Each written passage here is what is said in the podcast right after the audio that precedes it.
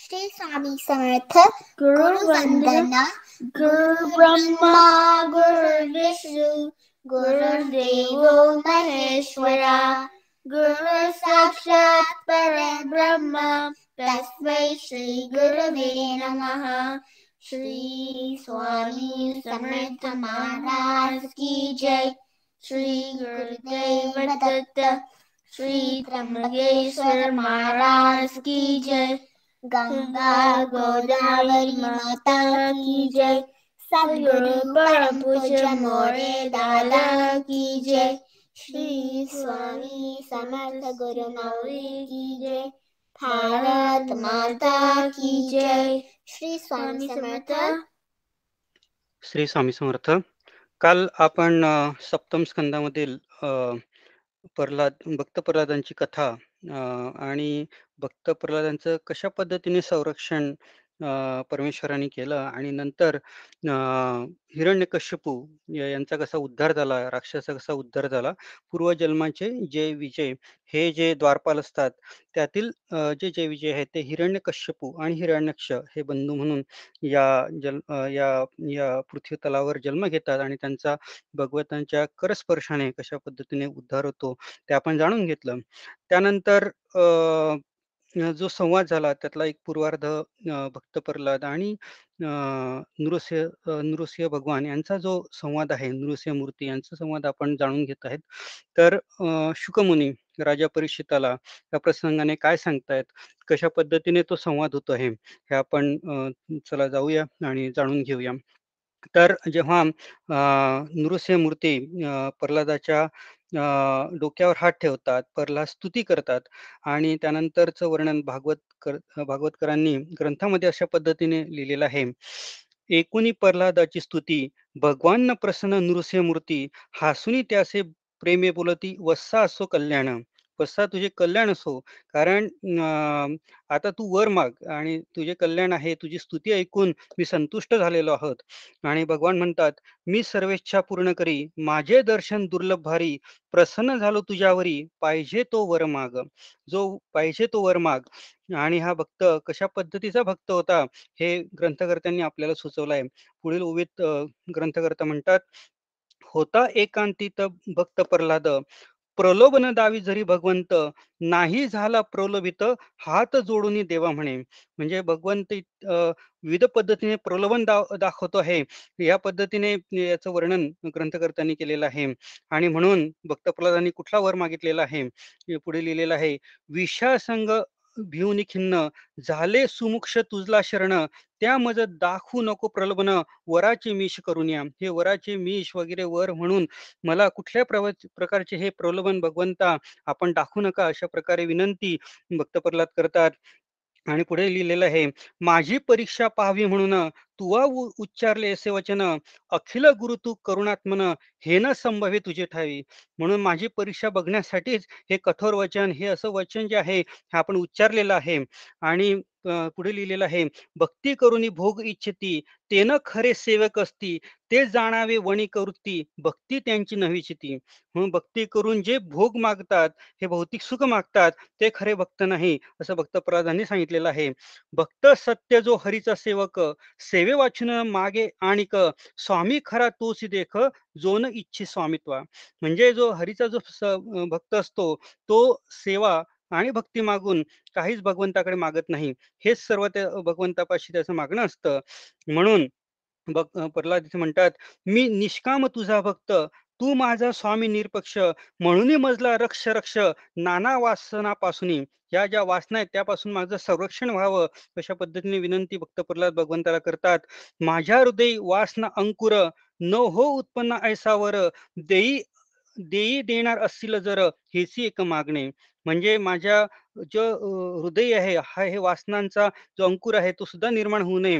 अं, आणि नंतर देह मन प्राण इंद्रिय धर्म विवेक लज्जा धैर्य प्रताप स्मृती सत्यैश्वर्य काम अंकुरे नष्ट होती कामना त्याग केल्या वाचुनी भक्त भक्ती सिरावे अंतकरणी ततस्वरूपा पावे प्राणी घडता त्याग कामनेचा. ह्या जर इच्छा आहेत ह्या हे भक्ती भक्ती मार्गात आडवे येतात.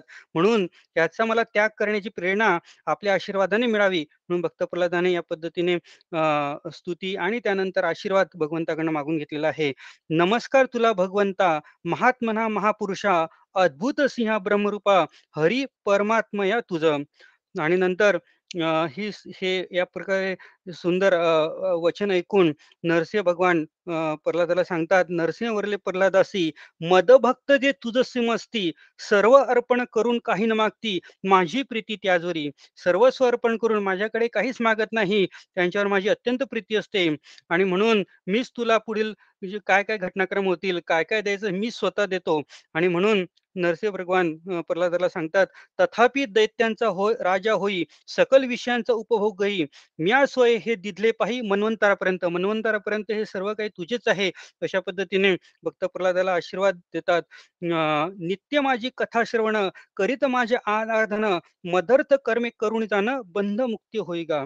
आणि ही माझी कथा माझे आराधन सर्व हे कर्म जे आहेत हे मला अर्पण करून तू या बंधपाशातून मुक्त हो. अशा पद्धतीने एक उच्च कोटीचा आशीर्वाद भगवंताने प्रल्हाद प्रल्हाद भक्त प्रल्हादाला दिलेला आहे. आणि लिहिले आहे आणि हे आणि नंतर जे श्रोते आहेत जे भागवत पारायण करतात त्यांना सुद्धा कशा पद्धतीने आशीर्वाद दिलेला आहे?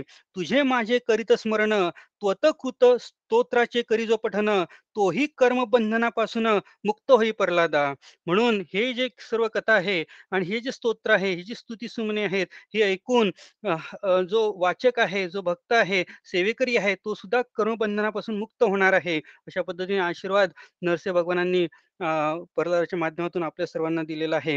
आणि नंतर प्रल्हाद विचारतात की जे माझे पिता आहेत त्यांचे त्यांचं आता काय करू? त्यांचा वध झालेला आहे.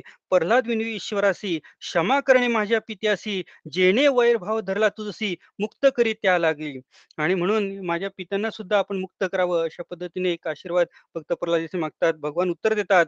भगवान म्हणतात भगवान म्हणती जेथ भक्त जन्म घेत ते ते कुलपवित्र माता पिता पूर्वजासहित सहज उद्धार पावती. आणि जिथे अशा प्रकारचे भक्त जन्माला येतात ते आपल्या पूर्वजांचा आणि एकवीस पिढ्यांचा उद्धार करतात. म्हणजे इकडनं मातुकुलातनं मातेकडचे एकवीस पिढ्या आणि पितृकुळातल्या एकवीस पिढ्या अशा पद्धतीने बेचाळीस पिढ्यांचा या पद्धतीने उद्धार होतो. आणि म्हणूनच की काय नंतर शास्त्रज्ञांनी सुद्धा शोध लावलेला आहे की गुणसूत्रांची संख्या एकवीस आहे त्यावरून आपल्या लक्षात येईल.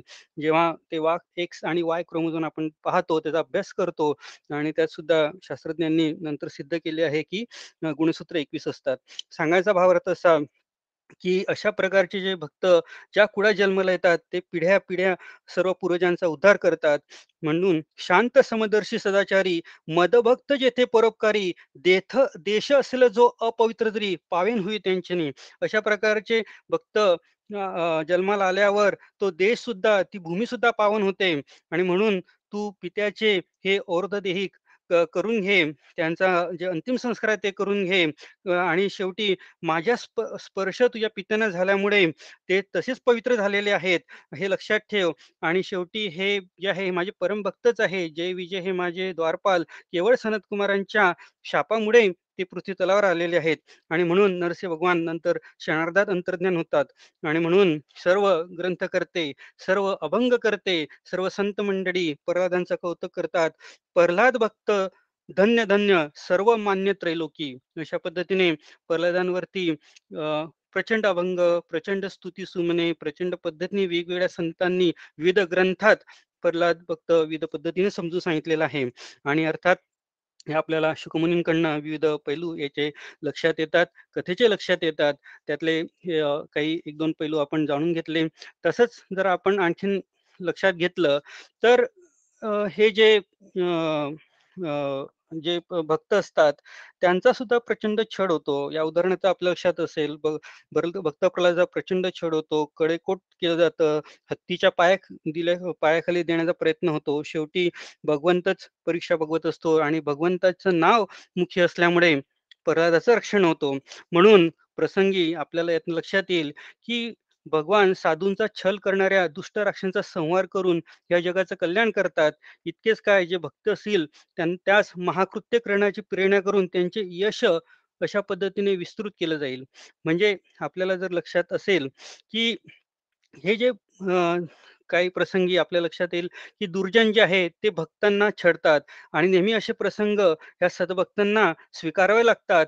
आणि खरं म्हणजे ह्या भक्तांचे महिमान वाढवण्यासाठीच या दुर्जनांकडून भगवंत भक्तांचा छळ करून घेतात आणि यातनं जो उद्देश सफल होतो तो म्हणजे भक्तांचं जे आहे महिमानच वाढत जातं त्यांची कीर्तीच वाढत जाते.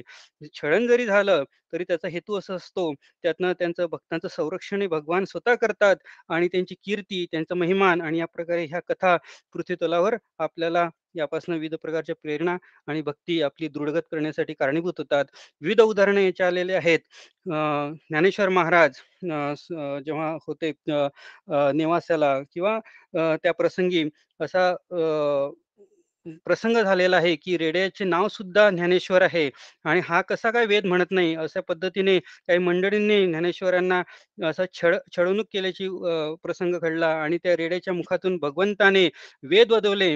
यावरून अशी विविध उदाहरणं आणि कितीतरी उदाहरणं आपल्याला सांगतील की लक्षात येतील की प्रसंगी दुर्जनांचा छळ सहन केल्याशिवाय त्या भगवंतेच्या परिषदेनं आपण पात्र होत नाही आणि शेवटी जे फल मिळतं ते अमृताहूनही त्याची तुलना आपण करू शकत नाही या पद्धतीने ही कथा शुकमुनी परिषद राजाला सांगतात. हा जर प्रसंग आपण पूर्व पार्श्वभूमी जाणून घेतली तर आपण लक्षात घेतलेला आहे की हा जो प्रसंग आहे जेव्हा शिशुपाल आणि वक्रदंत यांचा वध राजसूयज्ञ समयी होतो आणि त्यावेळेस युधिष्ठराला प्रश्न पडतो त्यावेळेस युधिष्ठर राजा नारद मुनींचे आगमन होतं त्यावेळेस प्रश्न करतात की हे सर्व भगवंत स्वतः तरी या दुर्जनांचा या दैत्यांचा का पद्धतीने वध करत आहे? यांची तर पात्रता देखील नाही भगवंतापुढे उभं राहण्याची. तर तेव्हा ही सर्व कथा नारद मुनी शुक युधिष्ठ राजाला सांगतात आणि शुकमुनी परीक्षित राजाला सांगतात ही त्याची पार्श्वभूमी आहे.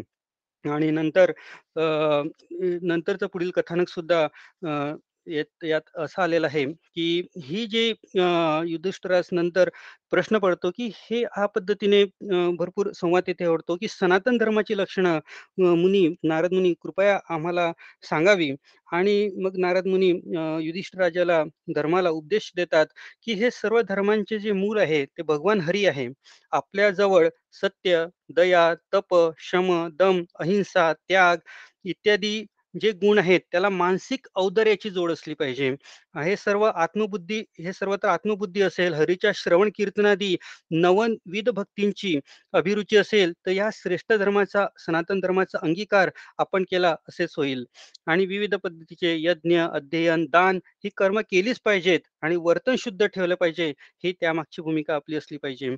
आणि या पद्धतीने एक मोठा संवाद धर्माचा युधिष्ठिर राजाचा आणि प्रश्नोत्तराच्या माध्यमातून नारद मुनींचा होतो. आणि कशा प्रकारे आपलं वर्तन असावं या पद्धतीचे एक विविध वर्णन इथे नारद मुनींनी केलेलं आहे. आपण त्याचा एक संक्षिप्त भाग जाणून घेऊ की आपण लक्षात घेतलंच आहे की स्त्रियांचं वर्तन कसं असावं? तर नारद मुनी सांगतात राजाला या प्रसंगाने की जे पतिव्रतेचे आचरण आहे पती शीर्षेवा हेच मुख्य लक्षण आहे. आणि हे व्रतच हे स्त्रीसाठी उत्तम व्रता व्रतासारखं आहे. आणि आपण गुरुचरित्रात सुद्धा या कथेंचा उल्लेख आपण बघितलेला आहे. अनुसया माता ऋषींच्या तपबुलामुळे आपल्या पतीच्या तपबुलामुळे जी बाळं असतात त्यांना जे जे ब्रह्मा विष्णू महेश असतात त्यांचे बाळकं केलेले उदाहरण आपण तिथे बघितलेलं आहे. आणि हे सर्व आपल्या पतिव्रतेमुळेच ते शक्य झालं अशा पद्धतीचं वर्णन गुरुचरित्रात देखील आलेले आहे. म्हणून इथे ग्रंथकर्त्यांनी लिहिलेलं आहे पतीशी भजे जी हरी पाहावे ती इहलोकी सुख पाहावे देहांती वैकुंठ जावे पतीस हे पाहावे उत्तम गती. म्हणून हे स्त्रीचं आचरण या पद्धतीने ग्रंथकर्त्यांनी नारद मुनींनी सुद्धा इथे सांगितलेलं आहे. आणि नंतर ब्रह्मचर्य हा तर श्रेष्ठच आहे परंतु आपण ज्या मार्गात आहोत गृहस्थाश्रम त्याचं सुद्धा वर्णन इथे नारद मुनींनी केलेलं आहे. गृहस्थाश्रम आहे थोरं अवसोरीच भोग भोगावे सकड विषासक्त होऊ नये. याचे भोग आपण भोगावे आपलं जे कर्म आहे ते करत राहावं परंतु विषासक्त होऊ नये. आणि म्हणून पुढे लिहिलेलं आहे यत्ने करावे कुटुंब भरणं स्त्री पुत्र आपतांचे पालन अखंड चालवणे ईश्वर उपासना सर्व तोष व्हावे यथाशक्ती. म्हणून गृहस्थाश्रमाचा जो जो मार्ग आहे तो इथे सांगितलेला आहे की सर्वांना आपण यथाशक्ती तोष व्हावे आणि हेच करत असताना ईश्वर उपासन सुद्धा चालू ठेवावे. आणि त्यानंतर एक उदाहरण इथे नारद मुनी आपल्या राजाला धर्माला देतात युधिष्ठ राजाला देतात की पुढे एक दृष्टांत मी तुला सांगतो. म्हणजे ह्या तुझे प्रश्नांची उत्तर समाधान तुला होईल की एका प्रसंगी हा जो प्रल्हाद राजा असतो हा संचार करत असतो आणि त्याचा त्याला एक अवधूत एका कावेरी तटी पडलेला दिसतो कावेरी नदीच्या तटी पडलेला दिसतो. आणि हा एक दिव्य कांती देहपुष्ट असा एक जो ब्राह्मण असतो.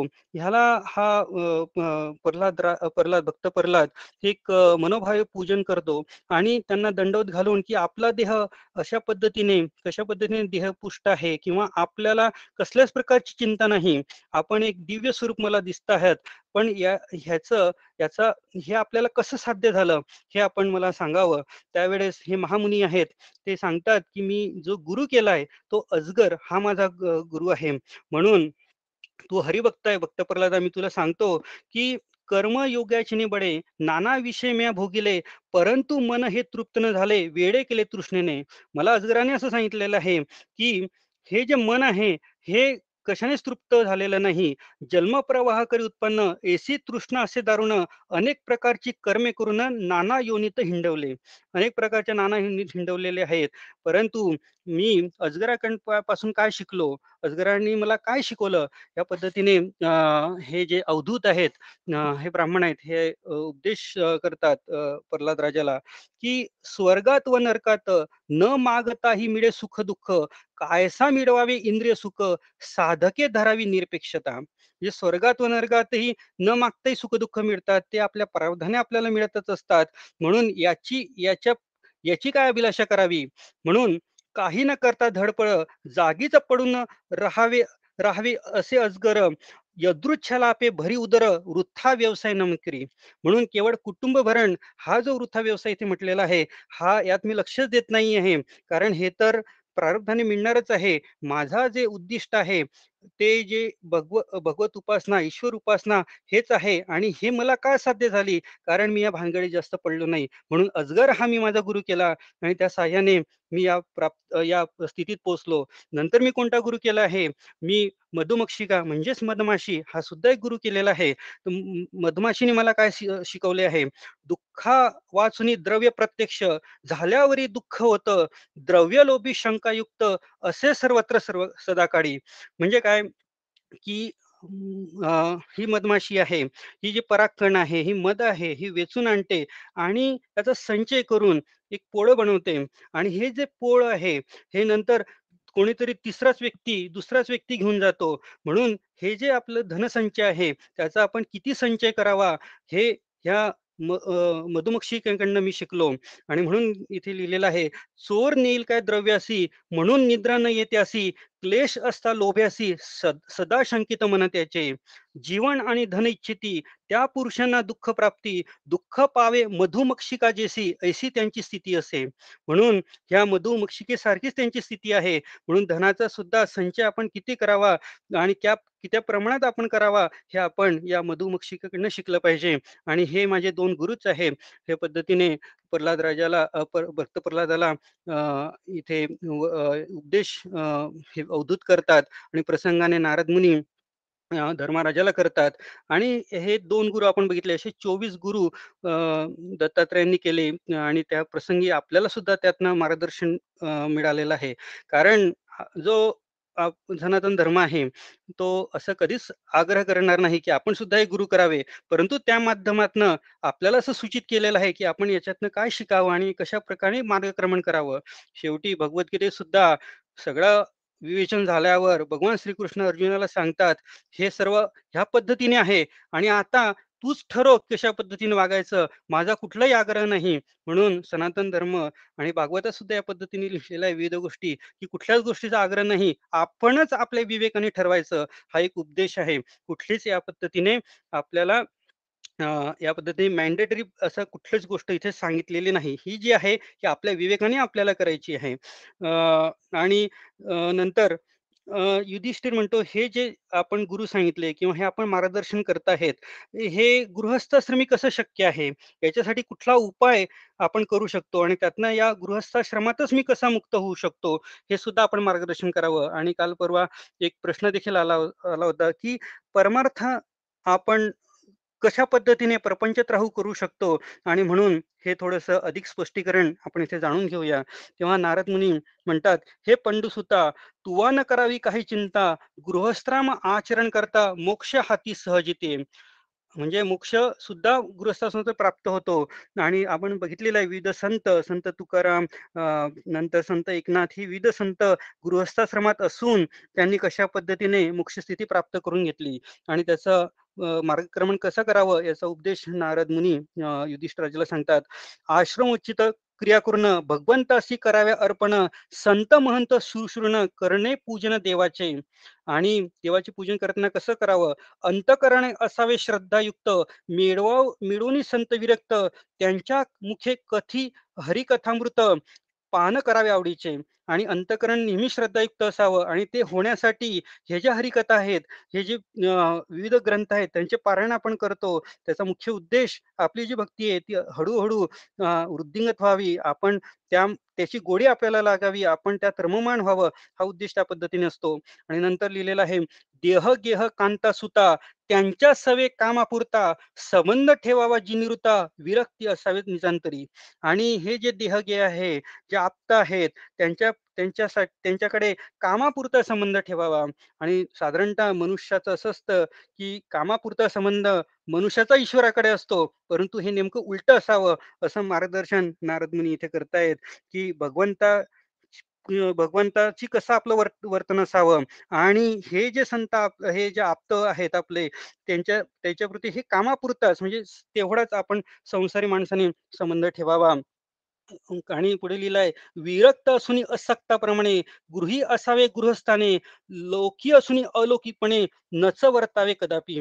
म्हणजे संसारात असून नसल्यासारखं या पद्धतीने आपलं कर्म आपण कर्तव्य करत राहावं, परंतु जे जे आहे ते सर्व ईश्वराला अर्पण करावं, विरक्त असावं, हे सर्व ममत्व सोडून द्यावं आणि इथे विविध कीर्तनकार जर आपण बघितले असेल, विविध पद्धतीने उदाहरणं देतात, की आपलं जे वागणं असावं, संसाराचे वर्तन असावं, ते चिकूची बीज अशी असते, की चिकूची बी चिकूमध्ये असते, परंतु तिला चिकूच काहीच पद पद्धतीने त्याची अ, जी आहे गुणधर्म त्याला लागत नाहीत. आपण आंब्याची कोय होऊ नये, आपण चिकूची बी असावी, या पद्धतीने इथे उदाहरण सुद्धा दिलेलं आहे. देह गेह कांता सुता, त्यांच्या सवे कामापुरता, संबंध ठेवावे निरुता विरक्त असावे निजांतरी. विरक्त असुनी असक्ताप्रमाणे, गृही असुनी गृहस्थाने, लोकी असुनी अलौकिकपणे, नच वर्तावे कदापिही. ममत्व सोडणी सर्वजना, माता पित्रा ज्ञानीजना, पुत्र बंधू मित्र सुजना, द्यावे अनुमोदन संसारी. यथाशास्त्र घ्यावा उपभोग, यथा अधिकार द्यावा विभाग, मनुष्य पशु खग पुत्र खग मृग पुत्र समान मानावे. आणि हे सर्व जे आहे याचा आपण यथागार भोग घ्यावा, त्याचा उपभोग घ्यावा, कर्तव्य आपण करावं आणि जितकं पोटापुरतं लागतं तितकं ना आपण जमावं. परंतु तेच जे आहे ते ईश्वरापर्यंत करावं आणि म्हणून जो इथे लिहिलेला आहे, "जो अधिकचा लोभ धरे, चोर आहे दंडार्ह. पत्नीचे करावे भरण पोषण, प्रेमही करावे तिजवरी जाणं, परंतु स्त्रियेच्या स्वाधीन होऊ नये राहू नये." आणि कुठल्याच आप्तांच्या स्वाधीन आपण राहू नये, अशा पद्धतीचा उपदेश नारद मुनी इथे करताहेत. आणि पुढे सांगताहेत, "स्त्रिये लागी प्राण देती, स्त्रिये लागी घात करती, तिजवरली ठेवली आसक्ती, तिने जिंकला संसारू." म्हणून तिजोरी न ठेवली आसक्ती म्हणजे स्त्रियांच्या वरती ज्यांनी आसक्ती ठेवली नाही त्यांनी संसार जिंकला अशा पद्धतीने मार्गदर्शन नारद मुनी इथे करताहेत उत्तम मार्गे द्रव मिळवावे आप्त स्वजन तृप्त करावे देव ऋषी पित्र अर्पावे आणि भजावे परमेश्वरा. उत्तम मार्गाने द्रव्य मिळवावे त्या शंकाच नाही. उत्तम मार्गाने आपण द्रव्य मिळवावे जितकं कार्यापुरतं आवश्यक आहे तितकं धन आपण मिळवावे त्यात गुरफुटून जाऊ नये आणि आप्त स्वजनांना तृप्त करावे. देव ऋषी पितर यांचे सर्वांचे ऋण फेडावे आणि आणि त्याबरोबरीने परमेश्वर सुद्धा आपण भजावा. असं मार्गदर्शन केलेलं आहे. अधिक संपत्ती धन असता करावे यज्ञ याजन करावे ब्राह्मणास अन्न संतर्पण त्रिणे तृप्त होय हरी. अधिक संपत्ती असता यज्ञाजन करावे अन्न संतर्पण करावं. आपल्याला शक्य असेल तेथे दान आपण करावं. म्हणूनच जे आपलं अन्नछत्र आहे तिथे आपण दान करावं. सेवा मार्गाचं एक मोठं हॉस्पिटल उभं राहत आहे. अशी विविध लोक लोकोपयोगी जे उपक्रम असतील त्यात आपण सहभाग घ्यावा.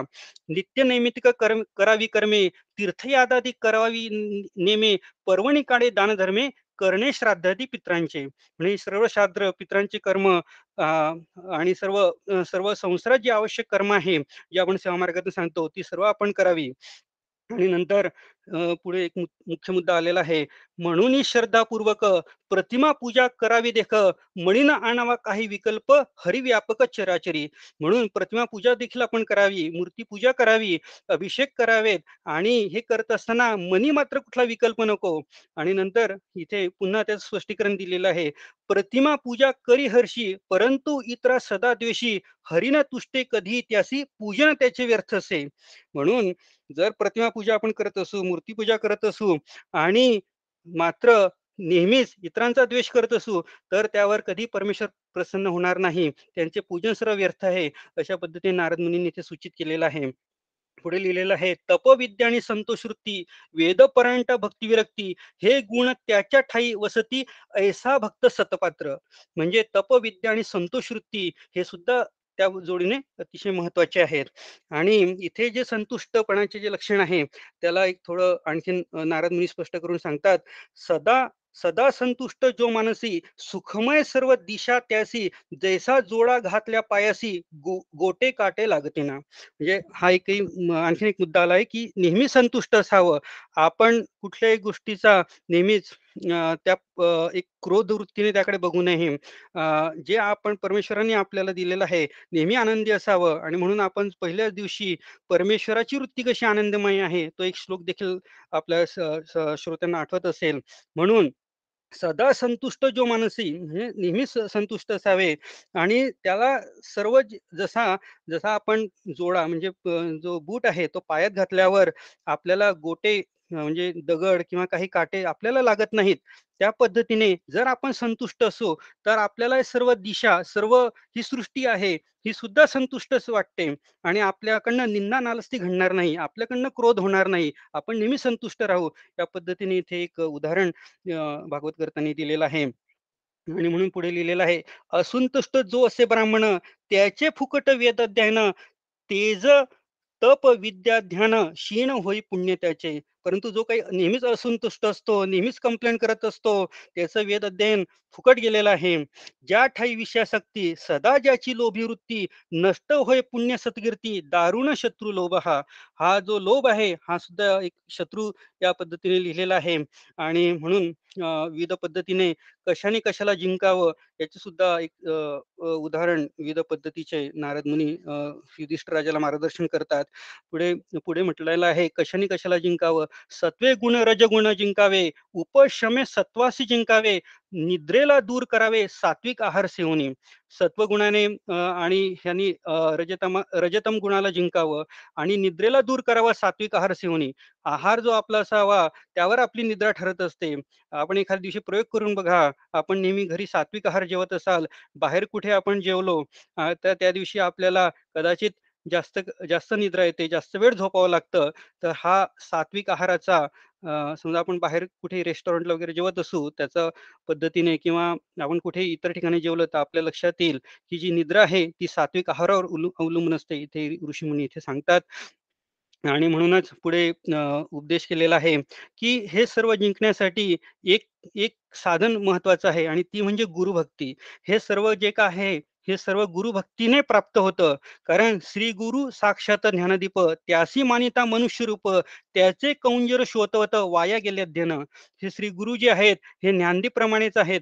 आणि हे ह्यांना जर आपण एक मनुष्य रूपाने मानलं तर हे सुद्धा त्याचं त्याचं त्याची तुलना त्या मनुष्याची तुलना एक सुकरासारखी केलेली आहे. म्हणून त्याचं अध्ययन वाया गेल्यासारखेच आहे. गुरु गुरु हे मनुष्य रूप नाही तर गुरु कोण आहेत? गुरु हा प्रधान पर पुरे पुरुषेश्वर त्यासी धुंटी योगेश्वर गुरु हा प्रत्यक्ष परमेश्वर मनुष्य मानती अज्ञानी. षडविकारांचे संयमन सर्व धर्म नियमांचा उद्देजन ऐसे घडता व्यर्थ श्रम झाले कर्म नियमांचे. उदरार्थ नाना व्यापार करती तेणे नव्हेची मोक्ष प्राप्ती इष्टापुरते कर्मे नसती तैसे साधना परमार्था. म्हणून व्हावे अंतर्मुख संयमन करावे आपले चित्त अंतर असावे संगरित करावे साधन एकांती आणि म्हणून नेहमी अंतर्मुख आपण असावं. आपला संयमन आपलं संयम नेहमी आपल्या आपलं जे चित्त आहे ते आपल्या ताब्यात असावं. आणि हे साधन आपण एकांतात करावं म्हणूनच आपण जे ध्यान आहे किंवा जी मंत्रक्रिया आहे यात हा एक विभाग आपल्या सेवा मार्गात आहे आणि त्याचं सुद्धा आपण प्रशिक्षण देतो. कारण हे जे सर्व आपल्याला ज्ञान की जे प्राप्त होतं बऱ्याच प्रसंगी एकांतात चिंतन केल्यामुळे हे आपल्याला प्राप्त होतं. नंतर पुन्हा आणखी मार्गदर्शन केलं आहे की कुठल्या पद्धतीने विविध जे राग लोभ द्वेष आहेत ते कशा पद्धतीने दूर ठेवावे आणि कशाने कशाला जिंकून घ्यावे श्री गुरुशी शरण जावे या पद्धतीचे विविध मार्गदर्शन नारद मुनींनी युधिष्ठराजाला आणि पर्यायाने आपल्याला सर्वांनी केलेले आहे. हे जे आहेत की ही आणि शेवटी असं सांगितलेलं आहे की कशाने हा संसार आपण तरतो? की परमेश्वराची भक्ती केल्याने हा संसार आपला तरतो आणि आपण गृहस्थाश्रमी ऐसी ऐसी भक्ती आहे ज्यासी संन्यास न घेणे लागे त्यासी मुक्ती होईतो अनायसी कृष्ण भक्तीच्या प्रभावाने. आणि अशाच कृष्ण भक्तीच्या प्रभावाने परमेश्वराच्या प्रभावाने आपण या संसारातनं मुक्त होतो. आणि अनेक संकट आजवरी तुझला सहाय्य झाला श्रीहरी तोच राखील तुझी संसारी तदाश्रयाने राहा सदा. आणि युधिष्ठराजाला सांगतात की हे भगवान श्रीकृष्णांच्या आश्रयाने आपण राहावे. आणि म्हणून त्यानंतर युधिष्ठिर राजा सुद्धा धन्य होतो आणि तो नारद मुनींना एक प्रणिपात करतो एक दंडवत घालतो आणि मी आज धन्य झालो आणि मी या पद्धतीने आपल्या ज्या मार्गदर्शन केलं आहे ज्या पद्धतीने आपण सुचवलंय त्या पद्धतीने मार्गक्रमण करेल अशा पद्धतीने एक प्रतिज्ञाच तिथे युधिष्ठ राजा घेतो आणि नंतर पुन्हा पुढील स्कंद चालू होतो. जो आठवा स्कंद आहे सातवा स्कंद बऱ्याच प्रमाणात एक महत्त्वाचा स्कंद आहे. त्यात विविध कथा संवाद आणि मनुष्याने कशा पद्धतीने वर्तन करावं याचं विविध पद्धतीने आपल्याला मार्गदर्शन आणि या गृहस्थाश्रमाची थोरवी सुद्धा या इथे गायलेली आहे. तर उद्यापासून आपण अष्टम स्कंदाला सुरुवात करू. त्यात गजेंद्र मोक्ष स्तोत्र वामन अवतार इत्यादी महत्त्वाच्या कथा येतात. आज झालेली सेवा आपण परबर भगवान श्री स्वामी समर्थ महाराज चरणी अर्पण करूया आणि प्रार्थना घेऊया. श्री स्वामी समर्थ. श्री स्वामी समर्थ गुरुवंदना. गुरुर्ब्रह्मा गुरुर्विष्णू गुरुर्देव महेश्वरा. गुरु साक्षात् परब्रह्मा। तस्मै श्री गुरुवे नमः। श्री स्वामी समर्थ महाराज की जय। श्री गुरुदेव दत्त। श्री त्र्यंबकेश्वर महाराज की जय। गंगा गोदावरी माता की जय। सद्गुरु परम पूज्य मोरे दादा की जय श्री स्वामी समर्थ गुरुमाऊली की जय। भारत माता की जय। श्री स्वामी समर्थ। श्री स्वामी समर्थ।